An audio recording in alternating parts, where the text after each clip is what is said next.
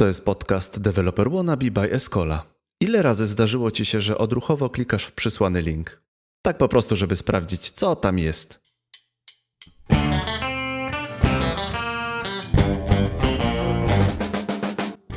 Zauważyłem, że ostatnio wzrasta liczba spamu.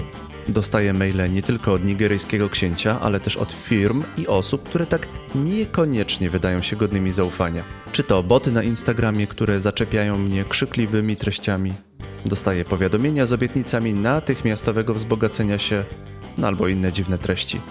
Czasem nawet zadzwoni ktoś podobno z mojego banku, kto dziwnym zdańszykiem wyjaśni, że cyberpolicja mi konto zablokuje, chyba że specjalną aplikację zainstaluje. Postpandemicznym świecie dopiero zaczynamy rozumieć wagę bezpieczeństwa naszych danych. Znamy już przypadki polityków, którzy niekoniecznie umieją obsługiwać maile. Zdarza się kradzież haseł z sieci społecznościowych, no a potem na przykład tornado spamu na nasz mail. A co się stanie, jeśli pod Twoim nazwiskiem ktoś opublikuje kompromitujące treści? Jeśli postępujemy z rozwagą, to nie jest tragicznie. W podcaście goszczę Andrzeja Dyjaka, ethical hackera, przedsiębiorcę, autora kursów, edukatora cybersecurity. Andrzej żyje tym tematem, potrafi opowiadać o nim z pasją. To jest podcast dla developer wannabe, więc na temat popatrzymy też z perspektywy przebranżowienia. Jakie są możliwości i od czego zacząć? Czy do przebranżowienia potrzebne są konkretne języki? Co robić i czego nie robić, aby stać się specem od cybersecurity? Główną myślą, jaką chcielibyśmy przekazać, jest rola i waga bezpieczeństwa obecnie i w nadchodzących latach. Zapraszamy do słuchania. Andrzej jest konsultantem, Andrzej jest trenerem, właścicielem firmy Bezpieczny Kod. Bloguje, występuje w niektórych podcastach. Pozdro Krzychu Kępiński, jesteś najlepszym podcasterem IT w Polsce. Co nie, Andrzeju? 100%, 100% zgody. I dlatego ja myślę, że Andrzej nam dzisiaj da ciekawą rzecz. Dla, do Developer Wannabe zaprosiłem Andrzeja dlatego, że dzielimy się wiedzą, zapraszamy mądrale, wyciągamy od niego wiedzę, nagrywamy, wypuszczamy dalej. Dzień dobry Andrzeju. Dzień dobry, dzień dobry. Ja od razu na wstępie powiem, że bardzo mi się podoba, że nawet jako osoba, która nie ma większego pojęcia o cybersecurity, nie używasz tego naszego spolszczenia, e, które często można słyszeć, czyli e, bezpieczeństwo cybernetyczne, ale jednak tego cybersecurity, czyli cyberbezpieczeństwo. Według mnie to są trochę dwie, dwie odmienne rzeczy. Nie będę wchodził głębiej w temat, natomiast spodobało mi się, że właśnie mówisz cybersecurity i ta nomenklatura jednak jest e, angielska. Cybersecurity, bezpieczeństwo do mnie dopiero dochodzi, jak to jest ważne, a dochodzi do mnie dopiero wtedy, kiedy się okazuje, że słucham podcastu Tomka Onyszki. IT i to. I Tomek Onyszko opowiada w jednym z odcinków e, podcastu, w jednym solo, mówi o wycieku danych. Kolejny wyciek danych. Akurat tutaj Tomek Onyszko opowiadał o tym, że to może nie jest jakiś ogromny problem i nikt ci się nie włamie na konto i nie, nie zrobi dziwnych rzeczy z twoim kontem, ale możesz mieć na przykład bardzo dużo ciekawych życzeń od osób nieznanych, najczęściej z Półwyspu Dekan, ewentualnie gdzieś tam z Azji. I w tym momencie ja zaczynam troszkę się denerwować, że no, WTF, no skąd i po co takiej osobie mój mail, a jeszcze przy mi przyśle jakieś głupoty, które nie daj Boże ja kliknę i wtedy mam przechlapane. I tutaj wchodzimy do tematu hakera, bo ty jesteś hakerem. Tak. To zależy też od e, definicji, natomiast w takiej klasycznej definicji, e, tak, jestem hakerem. Też we wstępie wspominałeś, zachęcałeś ludzi do kombinowania. Hakerka to właśnie jest takie, nazwijmy to, kombinowanie. Ten, ten frazes w ogóle urodził się na MIT, czyli Massachusetts Institute of Technology e, w Stanach Zjednoczonych i oznaczał on ludzi, którzy robili żarty. Teraz byśmy to nazwali prankami, natomiast te pranki najczęściej były trochę bardziej, nazwijmy to, wysublimowane, nie, nie były takie prostackie, tylko musiały e, być w jakiś sposób ciekawe, no jak to na MIT przystało. I takich ludzi nazwał się hakerami. I ta subkultura się rozrosła wraz ze wzrostem komputerów i te żarty no niejako przeszły trochę do cyberprzestrzeni.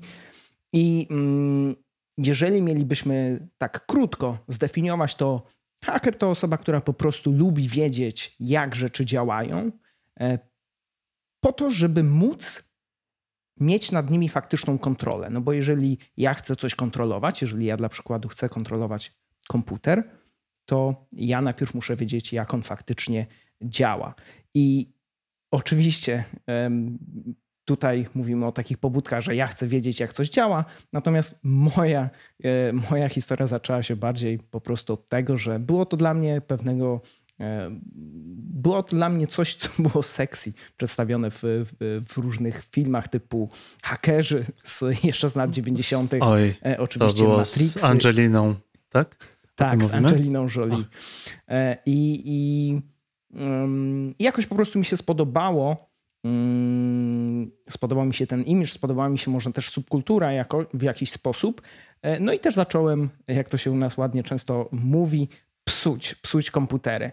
E, więc tak, można powiedzieć, że e, jestem hakerem, ale raczej w takim pozytywnym nastawieniu. Po prostu lubię wiedzieć, jak rzeczy działają po to, żeby mieć nad nimi kontrolę i przejawia się to nie tylko w, w domenie komputerów, tylko raczej ogólnie. Wydaje mi się, że jest to pewna cecha charakteru. Też się kochałem w Angelinie Jolie. Pamiętam, że tam to najczęstsze hasło to było God. Tak, jest ta, tam chyba w tym filmie jest taka scena, że my tutaj pijemy piwo, a nasze nazwisko obrabia kilkadziesiąt osób dziennie. Z tego, co ja widzę, co mi spam ostatnio przychodzi, to najprawdopodobniej moje nazwisko jest obrabiane przez miliony osób dziennie albo przez miliony osób, jakichś tam właśnie mniej więcej takich hakerów. Haker obecnie bardziej mi się kojarzy negatywnie. No mamy, no mamy niestety dużą ingerencję niedobrych ludzi, czy to w politykę, czy to w wybory. Chciałbym nawiązać do czego? Do ethical hacker.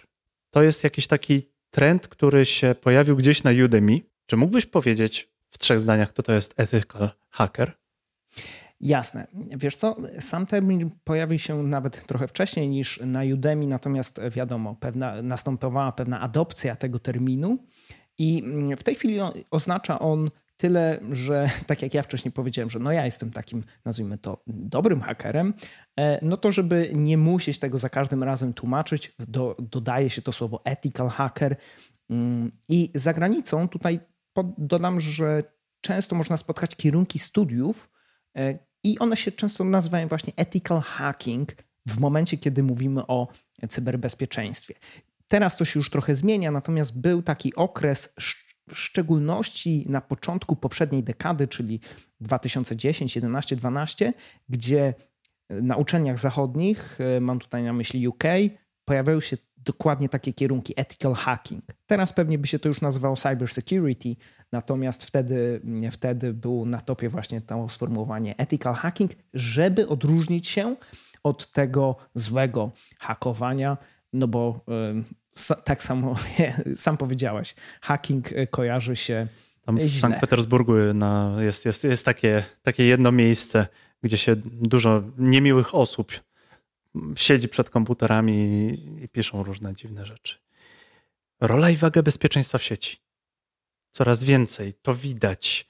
Coraz częściej się mówi, co robić, czego nie robić, jakie są niefajne rzeczy, które my robimy. Pojawiło się RODO jakiś czas temu, pojawiły się różne regulacje. Ja widzę, że tych regulacji powstaje coraz, coraz więcej. Czy regulacje nas jakkolwiek chronią przed tym, żeby nie ukradziono nam tożsamości, nie ukradziono nam, nie okradziono nas z pieniędzy na, na koncie. Jak jest z regulacjami w Polsce, nie wiem, na świecie? Niewątpliwie regulacje mają wpływ. E, według mnie mają wpływ bardziej mm, pośredni niż e, bezpośredni na bezpieczeństwo. E, tutaj mówiąc o Polsce, mam głównie na myśli RODO, które szerzej jest znane w Europie pod nazwą GDPR. I faktycznie ma to wpływ na bezpieczeństwo, ale dlatego, że po prostu biznes odgórnie ma narzucone pewne wymagania, więc no niejako musi e, je spełnić. co dla przykładu nie było dużym zaskoczeniem dla niektórych rynków, dla takiego rynku jak finanse i ubezpieczenia. Oni wcześniej już mieli szereg różnych regulacji, które narzucały im różne organy państwowe i też musiały dbać o to bezpieczeństwo. Natomiast RODO rozszerzyło to na inne sektory. No i teraz e, jednak faktycznie pośrednio miało wpływ na zwiększenie bezpieczeństwa systemów IT, w tym oczywiście aplikacji. Mamy jeszcze jedną taką regulację, która też jest e, może trochę mniej szerzej znana, ale przynajmniej w świadku e, bezpieczników i może ogólnie ludzi z IT warto wiedzieć, że takie coś istnieje. Jest KSC, czyli ustawa o cyberbezpieczeństwie, ale już na poziomie kraju. Coś, co ma definiować, jak mamy zabezpieczać infrastrukturę krytyczną naszego kraju. Przez infrastrukturę krytyczną e, rozumiemy takie rzeczy jak linie kolejowe, jak sieć energetyczna, jak sieć gazowa, jak wodociągi, rzeczy, które są no niejako krytyczne do działania całego kraju, do działania mm, grup ludzi, miast, miasteczek czy, czy wsi. I Oczywiście tutaj te obostrzenia muszą być trochę większe niż w przypadku RODO, no bo niejako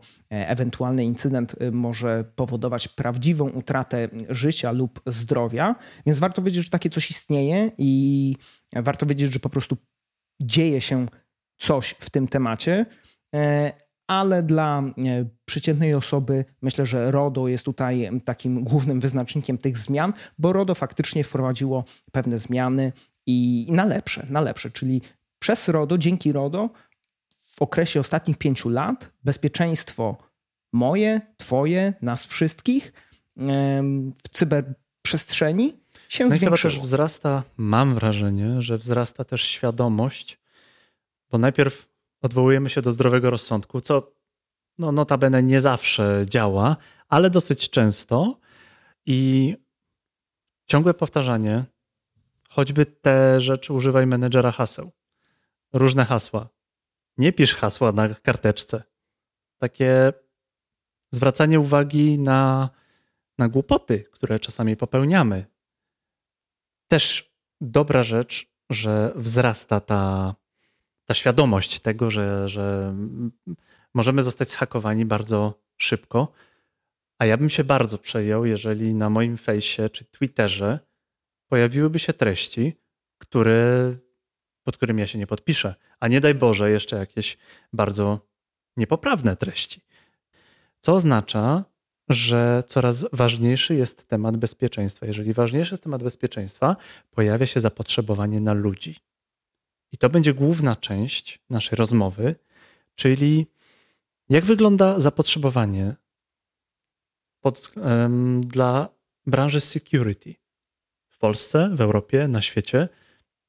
Od czego by zacząć? To będzie drugie pytanie. Najpierw o, porozmawiajmy o zapotrzebowaniu na talenty, na ludzi, którzy znają się trochę, choć trochę na bezpieczeństwie. Zapotrzebowanie, zapotrzebowanie jest ogromne.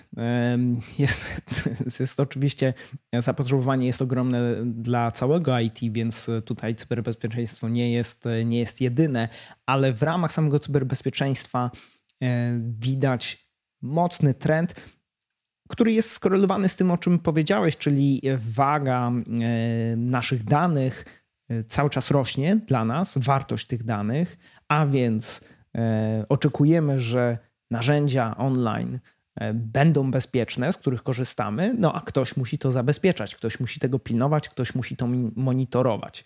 Więc mm, tutaj to jest skorelowane z tym, że rośnie cały czas zapotrzebowanie na mm, ludzi, którzy zajmują się cyberbezpieczeństwem.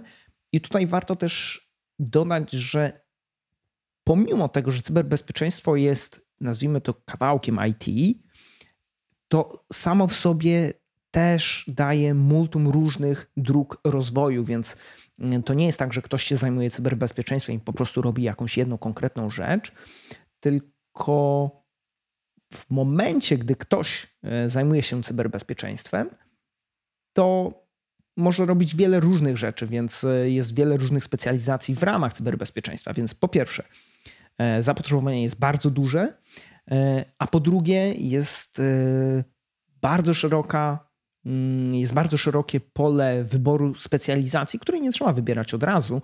E, i oczywiście można przejść z jednej do drugiej, natomiast jest co robić i na pewno na pewno nikt się nudzić nie będzie, jeżeli pójdzie tą drogą, więc możliwości rozwoju kariery są, są bardzo i szerokie, i głębokie. Jaki jest najczęstszy błąd, jaki popełniamy, odsłaniając miękkie podbrzusze w kontekście security?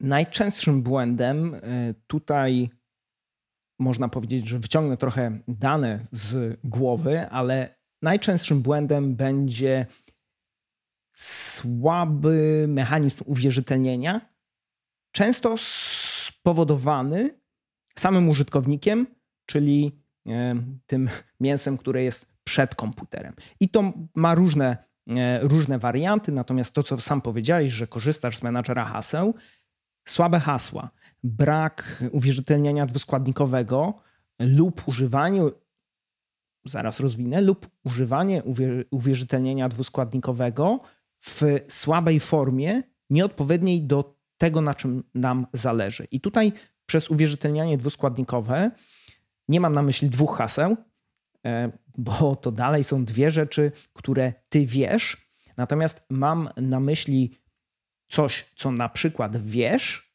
czyli hasło, i coś, co masz. To może być na przykład token, to może być e, aplikacja w telefonie, która wygeneruje ten token ale ktoś musi mieć mój telefon. Lub coś, czym jesteś. To jest e, wszystkim e, znana biometria, która e, w smartfonach jest już dość często wykorzystywana. Więc bierzemy sobie dwa takie elementy i dopiero po zweryfikowaniu prawdziwości obu tych elementów system uznaje, że jesteś uwierzytelniony. Więc słabe hasła, które są skorelowane z brakiem używania menadżerów haseł, i do tego e, braku wyszczelnienia dwuskładnikowego, wydaje mi się, że to jest. E, to prowadzi do najczęstszych e, kompromitacji, czy to naszych kont, czy wycieków danych z organizacji. To jest największy problem. I tutaj mm, można patrzeć na to z różnego, z różnego punktu widzenia, i ktoś może powiedzieć: No, ale ja słyszałem, że dla przykładu phishing jest zagrożeniem. Dobrze, ale udany phishing pokonuje mechanizm uwierzytelnienia. Jeżeli będziemy mieć mocny mechanizm uwierzytelnienia, jeżeli będziemy korzystać z dwuskładnikowego uwierzytelniania, e, będziemy mieć e, mocne hasło, to ten phishing, e, jego szansa skuteczności mocno spada. Więc uwierzytelnianie, to w jaki sposób się uwierzytelniamy do czy to naszych firm, czy to naszych narzędzi, z których korzystamy, to jest główny powód, to jest główna podatność. Jeżeli zadbamy o to, to jesteśmy w, jesteśmy w dobrej pozycji. Phishing to jest wyłudzenie danych, tak po ludzku, po naszemu, tak? Dobrze myślę? Tak, to jest wyłudzenie danych, natomiast najczęstszym, e, najczęstszym przypadkiem jest wyłudzenie danych do uwierzytelnienia. Czyli dla przykładu, ja wysłałbym tobie maila i powiedziałbym: Ej, Jędrzej, podaj mi swoje, swój login i hasło do swojego Gmaila ja bym się podawał za administratora Google. To jest oczywiście taki przykład zwysany z palca, na to byś się nie nabrał, więc ja musiałbym być trochę bardziej sprytny, ale z założenia wygląda to w ten sposób. Ale najwyraźniej się ludzie na to nabierają, bo nie dalej jak dwa dni temu, chyba Santander i chyba Millennium, banki, mówiły, ogłaszały, że wcale ostatnio nie dzwonią i uważajcie na zachowanie konsultantów z banku, którzy dzwonią do ciebie. Tak? To są najwyraźniej osoby, które w jakiś sposób uzyskały mój numer telefonu, a potem dzwonią i jeszcze mało tego są, mają już najprawdopodobniej aparaturę, żeby wyłudzić te dane, bo są w stanie wysłać mi SMS-a. Tak? To jest realne zagrożenie. Ale tutaj też potrzeba ludzi. Im więcej ludzi. Od czego można by zacząć, jeśli chce się wejść do branży security? Co Andrzej Dyjak, spec od security, by polecił? Najpierw e, odpowiedziałbym sobie samemu na pytanie, czy mam już jakieś doświadczenie w IT, czy nie mam. Jeżeli nie mam żadnego doświadczenia, przychodzę z zupełnie innej branży, to dobrym takim punktem startowym byłoby nabranie doświadczenia ogólnie w IT, być może od razu w security. I tutaj wyjaśnię, co mam na myśli.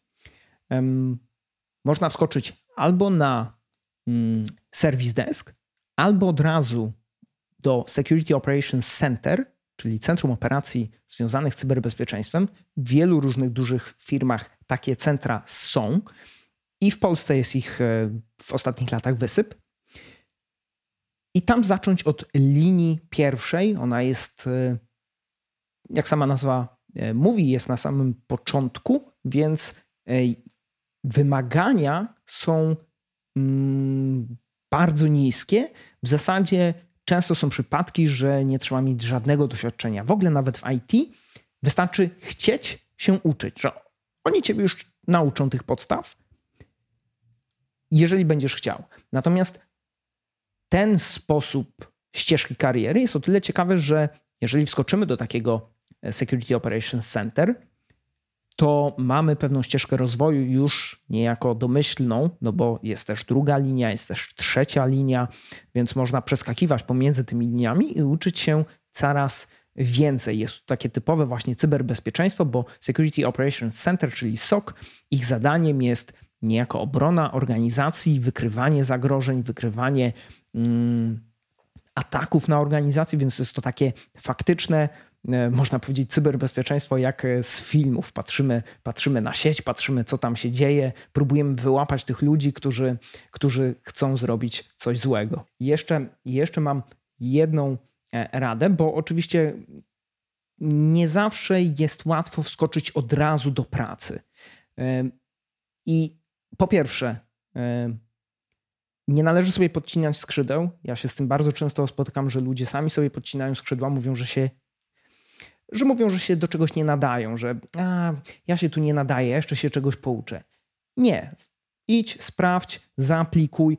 To ich zadaniem, czyli Twojego potencjalnego przyszłego pracodawcy, jest odrzucenie Ciebie, a nie Twoim zadaniem odrzucenie siebie samego lub siebie samej.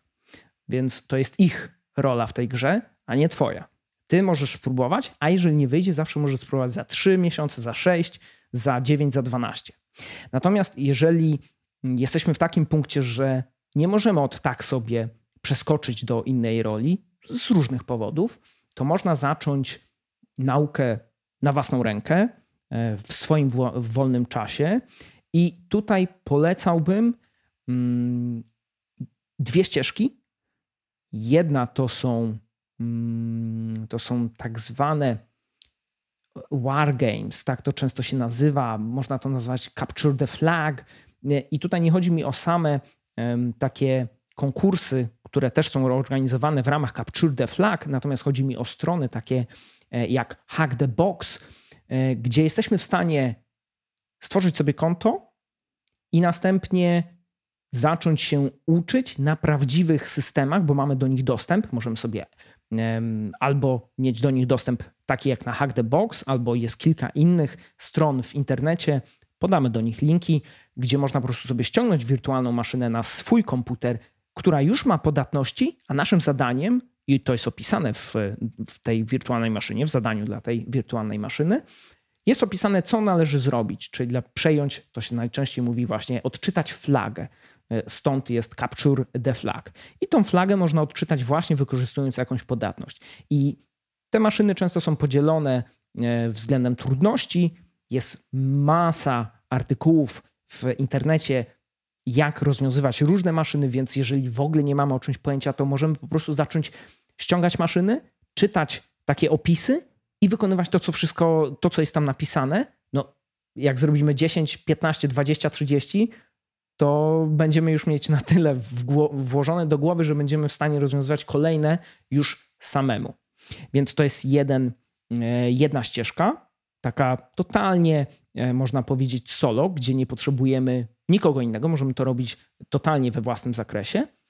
I jest powiązana ścieżka, czyli robienie, nazwijmy to, czegoś podobnego, bo jest to szukanie podatności i nawet eksploitacja, jeżeli mamy na to pozwolenie, ale w ramach tak zwanych bug bounty.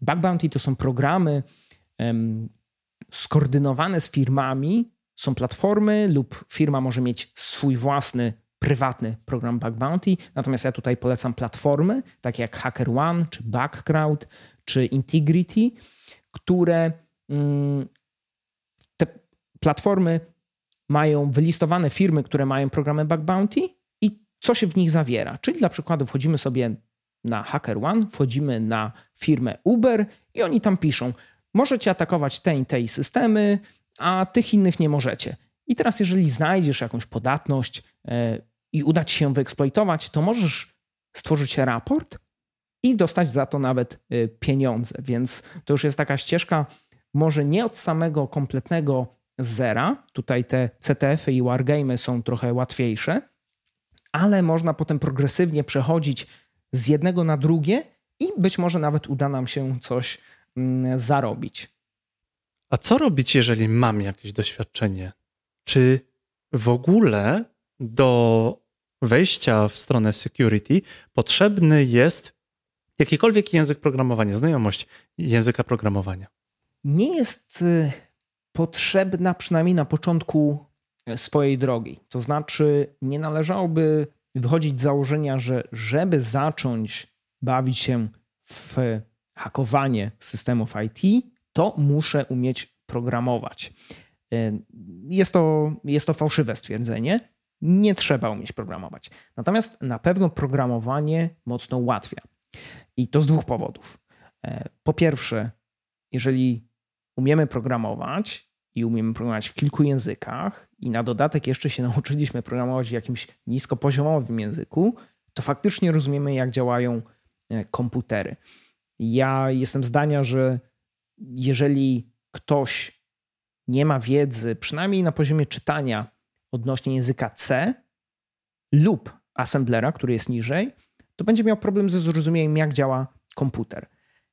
Oczywiście nie jest to nie do zrobienia, natomiast te dwa języki mocno ułatwiają zrozumienie działania komputera i wielu różnych innych narzędzi z prostej przyczyny. Te narzędzia są pisane w tych językach, ale, ale wcale nas to nie, nie wyłącza, po prostu nam to ułatwia.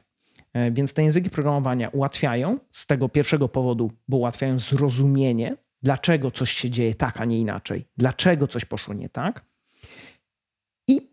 Drugi powód pozwalają automatyzować, czyli jeżeli dla przykładu szukamy jakiejś podatności, no to mm, często chcemy sprawdzić kilka różnych wariantów. Przez kilka to mam, nie mam na myśli pięciu, tylko na przykład 500. I sprawdzać je ręcznie no, zajęłoby dużo czasu i nas trochę zmęczyło, bylibyśmy nieefektywni. Jeżeli sobie takie coś zautomatyzujemy, to będzie łatwiej. Więc programowanie pozwala nam automatyzować. Natomiast na to programowanie powinniśmy patrzeć bardziej jako pewnego rodzaju narzędzie, które nie jest potrzebne od razu, które w pewnym momencie może stać się przydatne i jak dojdziemy do tego momentu, to raczej sami zdamy sobie sprawę, że o, to może teraz poświęcę trochę czasu, nie wiem, kwartał na naukę jakiegoś języka programowania, na przykład Pythona czy e, Ruby. Więc nie jest to coś e, wymagane na sam początek, Natomiast oczywiście może nam pomóc, tym bardziej jeżeli dla przykładu jesteśmy programistami i chcemy przejść do security. To na pewno będzie nam dużo, dużo łatwiej niż osobie, która nie umie programować i Tutaj nie mówię, że trzeba być seniorem, nawet na poziomie juniora będzie mieć po prostu trochę łatwiej, bo odejdzie nam e, jakaś dodatkowa nauka gdzieś tam później w jakimś etapie. Ja teraz zadam pytanie z innej beczki ale trochę się kręci wokół security. Czy masz Maca? Czy twój komputer to Mac? E, tak. Czy masz tam zainstalowany antywirus? Nie, nie mam. Nie. I Dlaczego? Generalnie ja nie polecam antywirusów o tyle, o ile jest się świadomym użytkownikiem komputerów, to nie polecam antywirusa. I zaraz wyjaśnię dlaczego. Natomiast polecam antywirusa mojej mamie.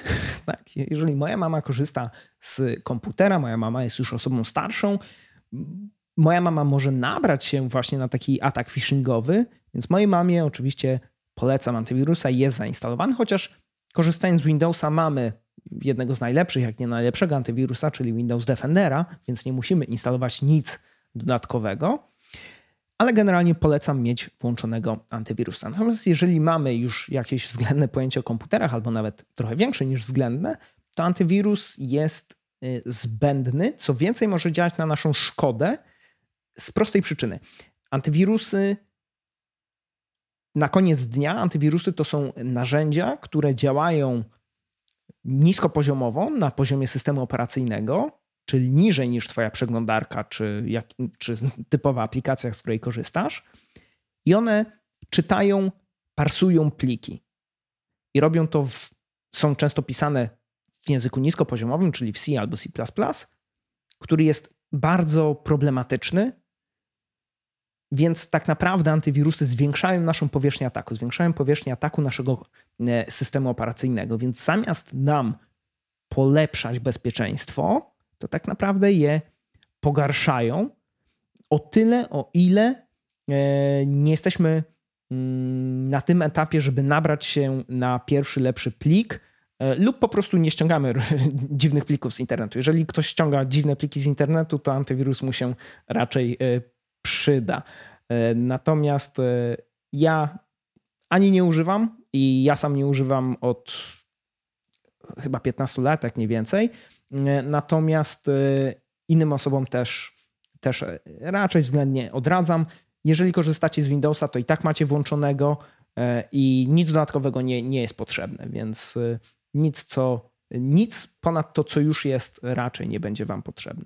Jest bardzo ciekawe, co mówisz, bo pierwsze, o czym pomyślałem, jak zaczęliśmy rozmawiać o możliwym podcaście, to sprawdziłem, czy ja mam antywirusa i czy odpowiedniego mam antywirusa, bo to jest, to jest moje proste myślenie. Ja o cybersecurity mam zerowe pojęcie, ewentualnie świadomość tego, żeby nie klikać w linki ze spamu, nie wchodzić na dziwne strony i nie odpowiadać na y, na maile od nigeryjskiego księcia. Podsumowując, antywirusa warto zainstalować, jeżeli nie do końca wiesz, jak działa komputer. Masz go najczęściej włączonego na Windowsie. Jeżeli może się kiedykolwiek zdarzyć, że możesz stać się ofiarą ataku. Wiem, że osoby w wieku naszych mam stają się ofiarami ataku, bo można je, bo, bo, bo ta świadomość jest chyba też mniejsza.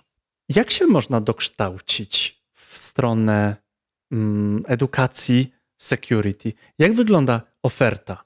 Czy w ogóle są jakiekolwiek studia, podyplomówki, kursy? Jeżeli chciałbym A. zwiększyć swoją świadomość na temat security, B. myśląc o przebranżowieniu. Dobrze, to zacznijmy od oferty uczelni wyższych. Podyplomówki są, natomiast to częściej jest w wydaniu zarządzanie cyberbezpieczeństwem, więc jest to pewnego rodzaju inny, inny kawałek chleba, bo tam już nie ma takich niskopoziomowych rzeczy typu jak zabezpieczyć komputer albo moją sieć. Tam raczej są takie wysokopoziomowe rzeczy z e, perspektywy organizacji, czyli co tam w organizacji powinno być, żeby było względnie bezpiecznie. Stąd nazwa zarządzanie cyberbezpieczeństwem. E, więc e, oczywiście można iść w tą stronę, e, tylko ona będzie troszkę mniej techniczna, w zasadzie bardzo mało techniczna, a bardziej procesowa i należy, należy wziąć to wtedy pod uwagę.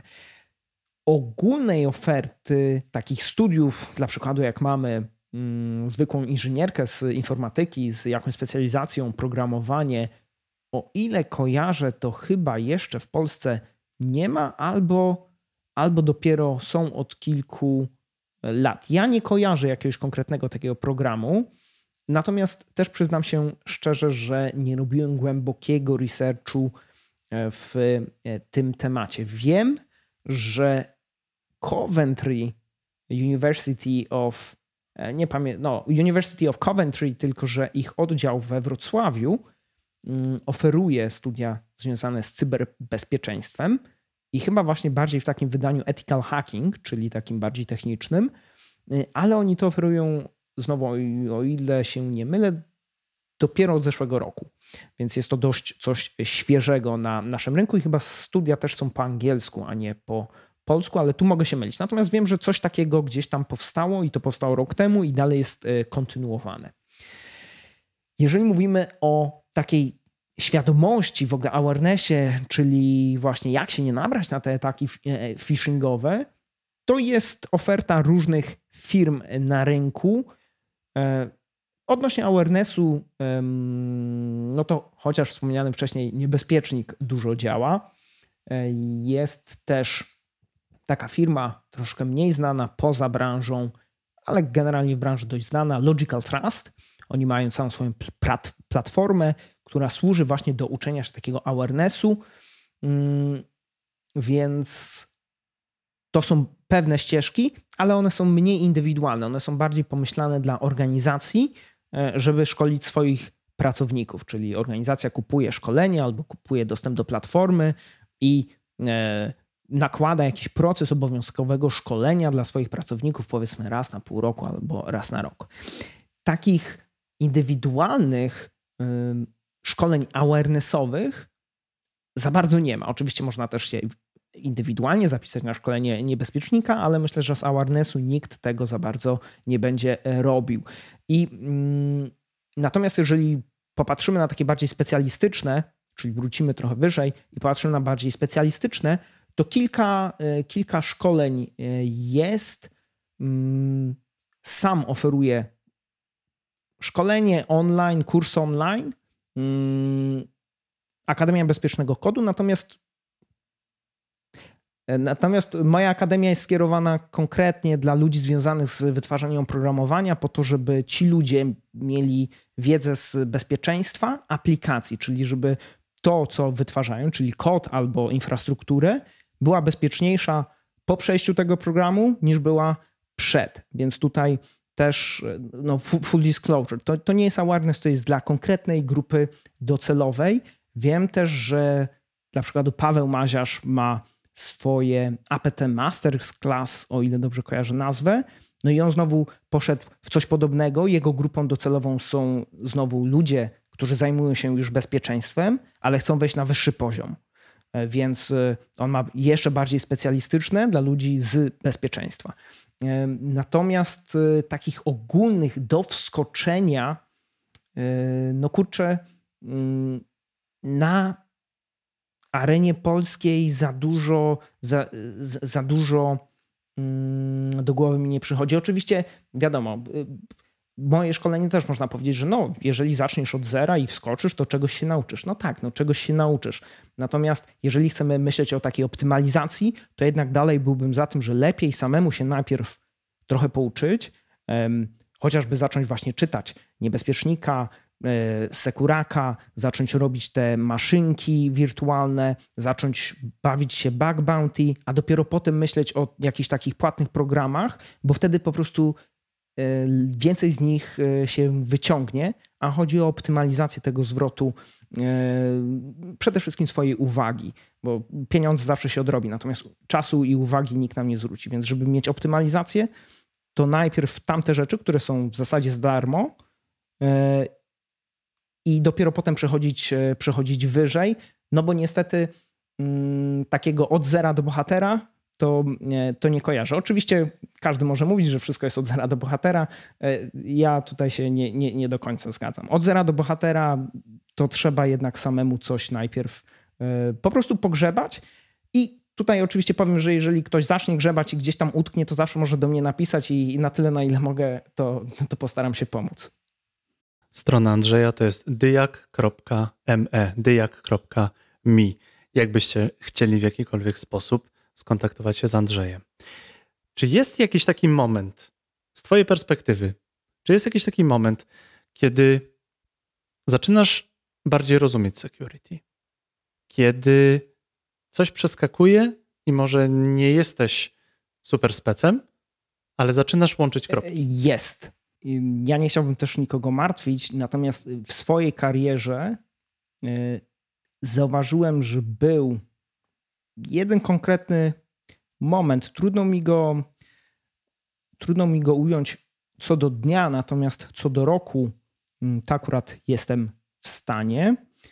E, to były przełom 2016 a 2017, gdzie miałem też taki swój dłuższy epizod z programowaniem, to znaczy po prostu programowałem, pracowałem jako programista, przeszedłem na chwilę z security do, do programistycznego świata, żeby, żeby lepiej zrozumieć to, na czym polega wytwarzanie kodu i, i mi się udało.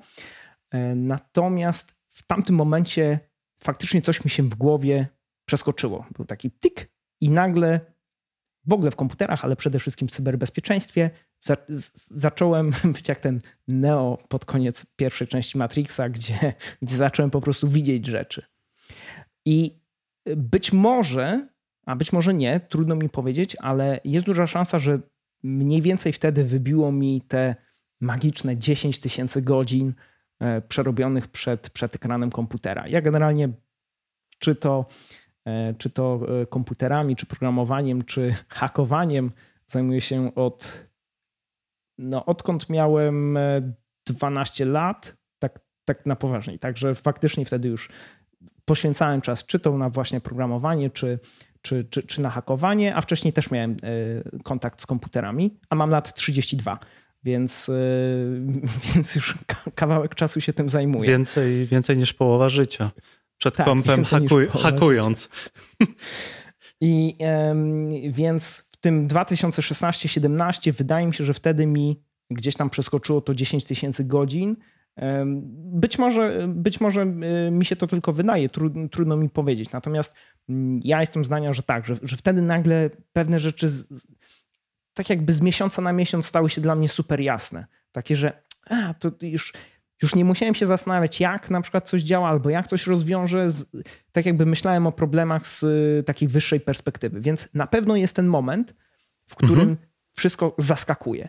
Natomiast tutaj, y, tak jak powiedziałem na samym początku, nie chciałbym straszyć, bo jednak wydaje mi się, że to było to 10 tysięcy godzin. A 10 tysięcy godzin to, to duży kawałek czasu to jest życia. Duży kawałek czasu. Więc co trzeba zrobić? Uczyć się, uczyć się, jeszcze raz uczyć się siedzieć w tym, wejść w to? Wydaje mi się, że przede wszystkim trzeba po prostu spróbować i jeżeli komuś się to spodoba, to jak ze wszystkim w życiu. Jak ci się coś spodoba, to zaczniesz po prostu to robić, bo, bo będzie ci się to podobać. No ale żeby dowiedzieć się, czy ci się to podoba, no to trzeba zacząć, trzeba no chociażby tych 20, 30, 40 godzin poświęcić i zobaczyć, czy jestem bakcyl. Jeżeli on jest, mhm. no to fajnie, to, to należy go pielęgnować i iść dalej. A jeżeli nie, to też nie ma problemu. E, jest multum różnych innych rzeczy, którymi e, można się e, zajmować. Tutaj badamy, jak możemy wejść do IT. Opowiadaliśmy trzy ostatnie podcasty o tym, czym jest UX. No i UX też jest te, takie przeświadczenie, że to jest prosta furtka do IT, no bo się trochę nauczysz, wiesz jak to działa, no to potem zaczniesz programować. Czy to można zastosować wobec wobec tematu security. I proste pytanie: czy security może być prostą furtką do IT?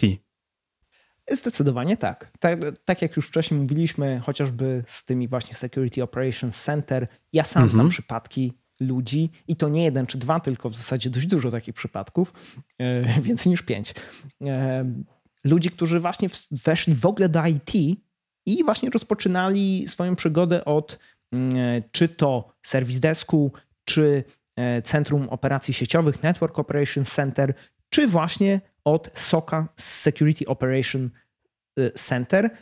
Zaczynali tam, przechodzili z innych dziedzin, nie mieli żadnego doświadczenia w e, komputerach, w IT, nie interesowali się tym wcześniej i co prawda, niektórzy dla przykładu dalej są na tej pierwszej albo przeszli na drugą i raczej, raczej widać po nich, że nie będą gdzieś tam dalej szli, bo po prostu ten level, na którym są, im już wystarcza, są efektywni, cieszą się z pracy, więc, więc nie każdy chce iść wyżej. Ale są też tacy ludzie, którzy w przeciągu dwóch, trzech lat e, przeszli od pierwsze, pierwszego levelu do trzeciego. Nawet znam taką osobę, która w zasadzie w chwili obecnej pełni funkcję no, team lidera takiego zespołu już, już tam najwyżej. Mhm. Tylko to też była osoba, która faktycznie była tym zainteresowana, cały czas siedziała, cały czas robiła, więc, więc złapała tego bakcyla. Natomiast tak, spokojnie można traktować bezpieczeństwo jako pewnego rodzaju furtkę do świata IT, tym bardziej, że bezpieczeństwo jest tak szerokie, więc można wejść od różnych stron. Ja tu zaproponowałem SOKA, ale są inne strony. Można wejść do bezpieczeństwa procesowego, gdzie nie mamy styczności z takim technicznym komputerami, ale mamy dalej z cyberbezpieczeństwem bardzo ważna część, tak zwane audyty e, bezpieczeństwa w firmach. To też jest ważny wycinek e, cyberbezpieczeństwa, więc można atakować z różnych stron. Wchodzimy do IT, a potem, jak już jesteśmy, to możemy e, budować mapę, czy, czy gdzie chcemy iść, czy chcemy się gdzieś przesunąć, czy chcemy iść gdzieś głębiej. Natomiast tak, bezpieczeństwo mhm. może być traktowane jako punkt wejścia. Ja bym chciał tutaj uniknąć takiej, takiego podejścia, na którym zarabiają bootcampy. Mieliśmy hype na devów, mieliśmy hype na QA, można założyć, że będzie hype na cyber security. Więc może teraz, właśnie teraz warto zainwestować trochę czasu, żeby potem, jak przyjdzie hype, to już mieć trochę podstaw. I można by aplikować do różnych, najprzeróżniejszych firm, bo najwyraźniej to cyber security będzie rosło i rosło, a widzimy, jak w czasie ostatniego roku cyfryzuje się wszystko. Profesor Orłowski, który jest w Escoli jednym Mm, jedną z osób, która zarządza, współzarządza, jest w Radzie Nadzorczej, to jest e, prezes Rady Nadzorczej Escoli, profesor Orłowski, członek Rady Nadzorczej Escoli mówi, cyfryzuj się, kto w Boga wierzy, mniej więcej, więc można założyć, digitalizuj się, kto w Boga wierzy, więc można założyć, że cybersecurity będzie niezwykle ważnym mm, elementem już każdej firmy. Do książek, do kursów, wchodźcie do Andrzeja, piszcie do Andrzeja dyjak.mi bezpiecznykod.pl. Dobrze pamiętam? Tak. To będzie dobry temat. To jest dobra furtka i to musi być ciekawa rzecz, ponieważ szukanie dziury w całym, teraz sucharek, na pewno do Polaków bardzo, bardzo pasuje. A teraz możemy popić wodą, bo to taki sucharek. Co musimy, Andrzeju, dodać? Co jeszcze byśmy musieli podkreślić, żeby ludzi zachęcić do tego, żeby po pierwsze skontaktowali się z Tobą, ci, których zainteresowaliśmy tematem security, po drugie, żeby chwycili coś fajnego. Co byś polecił? Nie chciałbym tutaj jechać po bandzie. Jedź, ale, można. Ale każdy, ale każdy wie, że w IT e, fundusze się zgadzają, więc, więc tak. pieniądze są pakowane w, w IT i w cyberbezpieczeństwie też da się, da się dość e, dobrze zarabiać. Ja też osobiście nie jestem takiego zdania, że pieniądze nie powinny być motywacją. Według mnie pieniądze są dość mocną motywacją, bo cała IT, nie tylko cyberbezpieczeństwo, ale zarówno oprogramowanie czy QA, można powiedzieć, że y, trochę się tak normalizuje. I ludzie zaczynają to po prostu ci nowi, którzy napływają, czyli właśnie być może ty, E, zaczynają to widzieć jako po prostu praca, a, e, jak pracę, a nie jako 100% mojego zaangażowania, moja jedyna pasja w życiu. I, I, to jest dobre, dlatego że wtedy e, podejmuję lepsze decyzje i, mm, i decyzja finansowa na pewno jest, kierunek finansowy jest dość ważny. Więc w IT, szczególnie w bezpieczeństwie, fundusze będą się zgadzać, więc jeżeli w to zainwestujesz i popatrzysz na to jako pewnego rodzaju inwestycje, to może ci się to dość dobrze e, zwrócić, a poza tym sama działka jest po prostu interesująca, więc być może nawet w pewnym momencie cię, ci przejdzie ten, ten priorytet właśnie na ten fan, a nie tylko na, na fundusze, bo, bo fanu, fanu jest, można powiedzieć, co niemiara w bezpieczeństwie. No i można zawsze pomarudzić na deweloperów, na administratorów, na DevOpsów, można pójść, można im powiedzieć, że w ogóle są, że w ogóle się nie znają na tym, co robią i, i, i to w ogóle wszystko jest ich wina i można zgrywać taką ważną osobę. Oczywiście ja tak nie polecam, bo wtedy można powiedzieć, że można stracić ludzie się kolegów. nie zapraszają na spotkania, e, ale mm, więc odradzam. Ale jeżeli ktoś chce, to też może. Więc e, ja zachęcam, bo po pierwsze są świetne możliwości rozwoju, jest pełno różnych dróg, w których można się kształcić, jest bardzo szerokie e, i można przeskakiwać. Po drugie, jest bardzo duże sanie na rynku i to nie tylko tutaj naszym polskim, tylko też oczywiście zagranicznym więc nie ma problemu, czy to wewnątrz Polski przechodzić pomiędzy firmami, albo przejść w większym układzie, czyli na przykład w Unii Europejskiej, albo w ogóle poza Unią, na przykład do Stanów pojechać. Da się, bo po prostu jest bardzo duże ssanie na tego typu specjalizacje, na specjalizację związaną z bezpieczeństwem. No i trzy, e, da się na tym e, zarobić godziwe pieniądze i w Polsce, i poza Polską, więc jest to, a jest to dość ważny, jest to dość ważny punkt, bo wiemy, że e, samą pasją rodziny nie wyżywisz. A jak jest fan plus hajs, to jest złota robota według mnie. Zawsze tak uważałem. I, i, i, i ja tutaj właśnie ten drugi punkt jeszcze, jeszcze mocniej uwypuklę możliwości. Uwypuklam go dlatego, że ja sam jedną z takich zasad naczelnych, e, jaką się kieruję w ogóle w życiu, jest to, że jeżeli mam do wyboru jakieś opcje, to staram się przeanalizować je pod kątem, która z tych opcji da mi największą ilość kolejnych opcji. I wybieram właśnie tą. Czyli jeżeli mam A, B, C i na przykład A da mi kolejne trzy jakieś opcje, które widzę na chwilę obecną, C da mi jakieś dwie opcje, a B da mi sześć innych opcji, no to wybiorę B. Nawet biorąc pod uwagę, że dla przykładu A albo C mogło mi chwilowo bardziej odpowiadać pod jakimś kątem. Tutaj, żeby dać przykład z życia wzięty, miałbym do wyboru trzy miasta, do których mogę się przeprowadzić, dajmy na to Wrocław, Kraków i Warszawa, mhm. a byłem przed takim wyborem, bo pracowałem za granicą i gdy wracałem do Polski, to byłem przed wyborem e, wyboru, no, przed wyborem miasta. E, Wrocław i Kraków już znałem, więc raz już wiedziałem, e, na co się pisze. Natomiast wygrała Warszawa przede wszystkim właśnie dlatego, że Warszawa otwiera największą ilość innych opcji E, I po pierwsze, jestem zadowolony z wyboru, a po drugie, e, do tej pory, do tego czasu, e, kierowanie się tą zasadą, czyli zasadą największej ilości opcji, sprawdza się u mnie w życiu i myślę, że u naszych widzów i słuchaczy również się sprawdzi. Andrzej dzieli się wiedzą, a dzieli się wiedzą również poprzez wideo, poprzez audio. Jest zapraszany do podcastów, co oznacza, że Andrzeja warto słuchać. Ja bym chciał zakończyć naszą rozmowę tym, aby powiedzieć, drodzy, myślcie, drodzy, apelujemy do zdrowego rozsądku, a jeśli i wtedy popełnicie mniej błędów, nie klikajcie we wszystko, po prostu. A jeśli będziecie bardzo chcieli podciągnąć swoją wiedzę, kontaktujcie się z Andrzejem, dyjak.mi albo bezpiecznykod.pl. Piszcie do nas, słuchajcie tego podcastu Developer Wannabe i podajcie ten podcast dalej. Ponieważ ten podcast robimy dlaczego? Dlatego, aby właśnie Andrzeja, mądrą głowę, zaprosić, pogadać z nim o, przez godzinę, zadać mu najbardziej lamerskie, podstawowe pytania, jak to wygląda, jak się żyje, co to jest facet od security, jak pracuje facet od security. Nagrać, wypuścić dalej. I wtedy wiedza, którą się dzielisz, rośnie.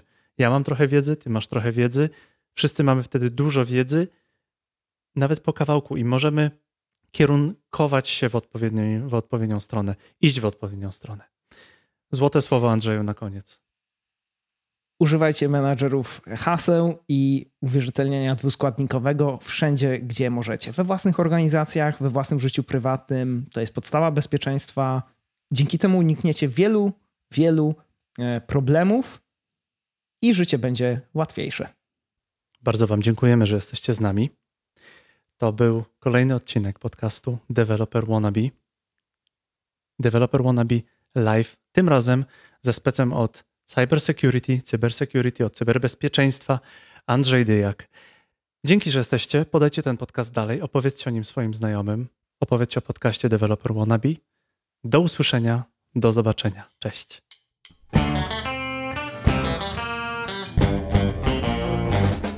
Dzięki za Twój czas i za Twoje uszy.